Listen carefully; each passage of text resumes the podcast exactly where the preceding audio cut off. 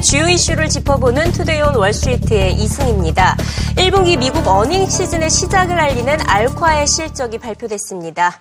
알코아의 주당 순이익이 시장의 예상치를 소폭 웃돈 28센트를 기록했고요. 매출은 시장의 예상치를 하회하면서 58억 달러를 기록했습니다. 이에 따라 장외 거래에서 알코아의 주가는 3% 넘게 하락하는 모습을 보였는데요. 무엇보다 매출이 예상치를 하회했다는 것에 조금 더 초점을 둔 모습입니다. 하지만 알코아는 이번 1분기 실적에 만족한다며 낙관론을 드러냈습니다. 알코아는 중국의 경기 부진에도 앞으로 자동차와 항공우주 사업 성장에 따라 알루미늄 수요가 더 늘어날 것으로 내다본 것인데요. 올해 자동차 생산이 전 세계적으로 최대 4% 증가할 것으로 예상을 했습니다. 이에 따라 올해 알루미늄의 수요도 5,750만 메트릭 톤으로 사상 최대치를 기록할 것으로 전망했습니다.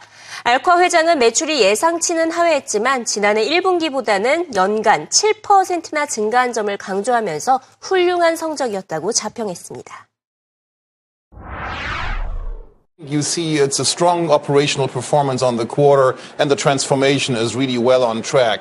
Looking at the revenues, revenues year on year up 7%, mainly driven by organic growth in the auto as well as in the aero sector. That's what's happening then. Then when you lift the hood on the profit side, you see a, record performance on the upstream side. Again, super, super good first quarter. And you see a very, very good performance on the downstream side. Then you look at the transformation, you see Firth Rixon integration well underway, Tital, same thing.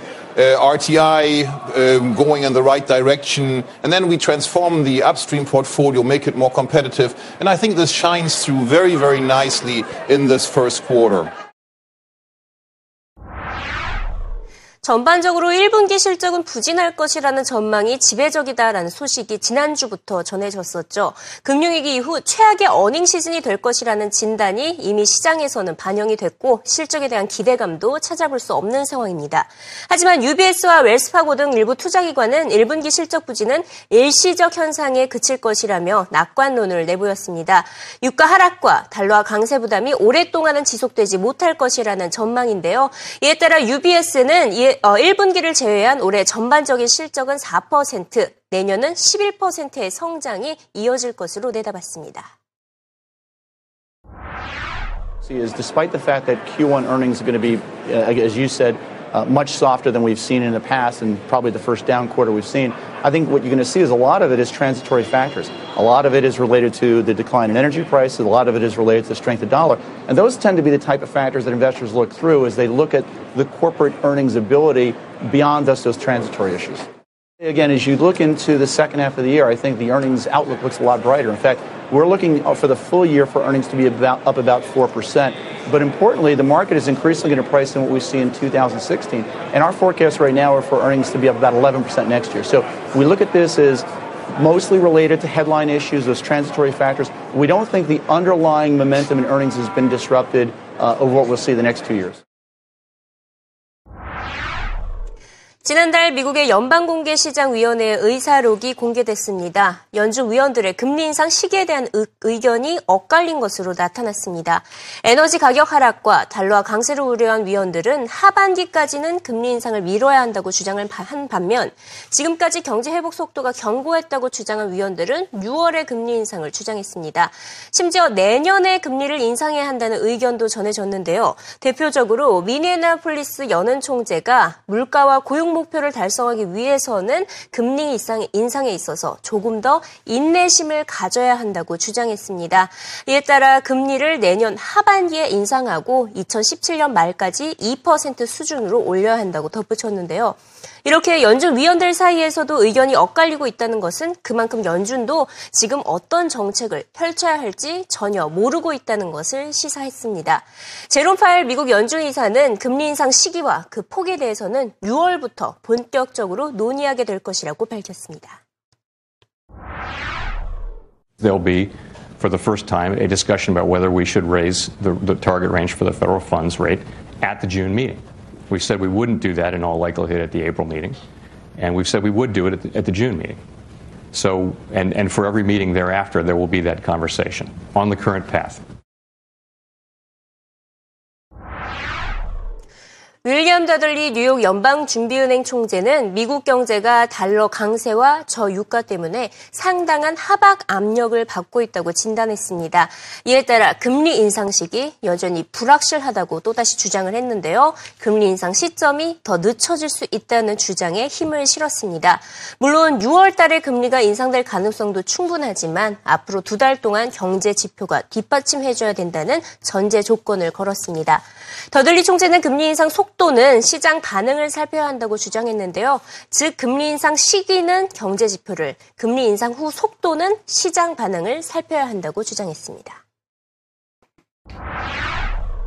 If financial market conditions do not tighten much in response to higher short-term rates, then we might have to move faster.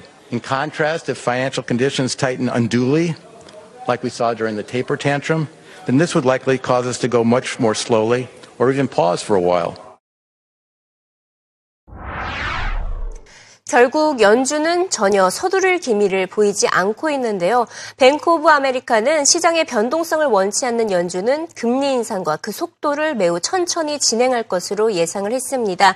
이에 따라 금리가 4%에 도달하는 시점은 2020년이 넘어갈 것으로 내다보고 있고요. 특히 이번 FOMC 의사록에서는 지난달 부진했던 고용 보고서도 반영이 되지 않았기 때문에 더욱더 천천히 진행할 수밖에 없을 것이라고 진단했습니다.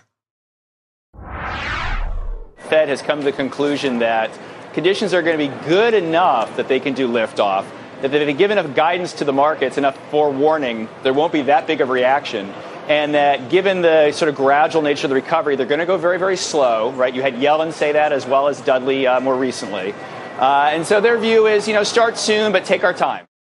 Well, I don't think they want to create unnecessary volatility. They don't want to be a source of, of uncertainty themselves.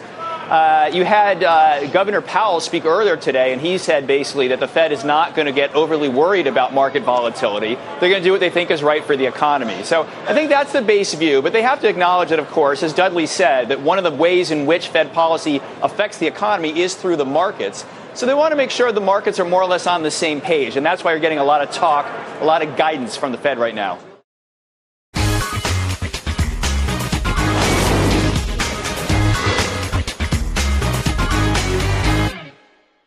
CNBC 헤드라인 시간입니다. 급등했던 국제유가가 이틀 만에 다시 급락세로 돌아섰습니다. 미국에서 원유 재고량이 크게 증가했다는 소식이 전해지면서 국제유가가 6.6% 하락한 배럴당 50달러 초반에 거래를 마쳤는데요.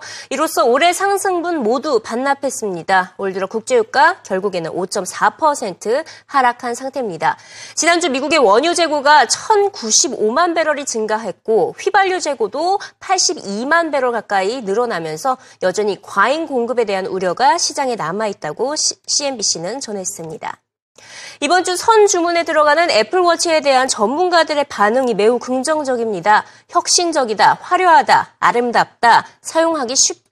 이 같은 긍정적인 평가가 쏟아지고 있지만 단 몇 가지 문제점이 있다고 CNBC가 덧붙였습니다. 하나는 실용성이 없다는 것입니다. 필요한 제품인가에 대한 의구심이 든다는 것인데요. 스마트폰을 사용하는 사람들이 굳이 애플워치를 구매할 필요는 없다라는 평가가 나오고 있습니다. 또 애플워치의 배터리 수명이 너무 짧은 점이 가장 큰 문제라는 지적이 이어지고 있습니다. 그리스와 러시아의 관계가 돈독해지고 있는 것으로 나타나고 있습니다. CNBC는 그리스와 러시아가 에너지 분야에서 협력을 강화하기로 결정했다고 보도했는데요. 러시아가 유럽에 공급하는 가스 파이프라인에서 그리스에게 선납을 해주겠다고 결정을 한 것입니다. 곧 그리스에게 간접적으로 자금 지원을 하겠다는 의미로 시장이 의뢰하던 러시아의 지원이 시작됐다고 CNBC는 전했습니다. 중국의 최고의 부호의 자리 쟁탈전이 치열합니다. 계속해서 최고의 부호가 바뀌고 있는데요. 가장 많이 알려졌던 인물이 알리바바의 마인 회장이었는데 완다그룹의 왕재민 회장이 지난해 1위의 자리로 이름을 바꿨습니다. 하지만 불과 1년도 지나지 않아서 최고의 부호에 새로운 인물이 등장했다고 CNBC는 보도했습니다. 바로 하너지 태양광 업체 CEO인 리허진인데요. 이른바 태양의 왕이라고 불리고 있다고 CNBC는 표현했습니다. 예, 중국에서 태양광 산업이 빛을 발하면서 하너지의 주가가 크게 오른 가운데 리허진 회장의 자산이 260억 달러, 우리 돈 28조 원의 자산을 보유하면서 1위의 자리에 이름을 올렸다라고 전하고 있고요. 한편 중국에서 개인 자산 3,500억 원 이상을 보유한 부요가 17,000명으로 이들의 재산을 모두 합치면 5천조 원을 넘는 것으로 알려지고 있습니다.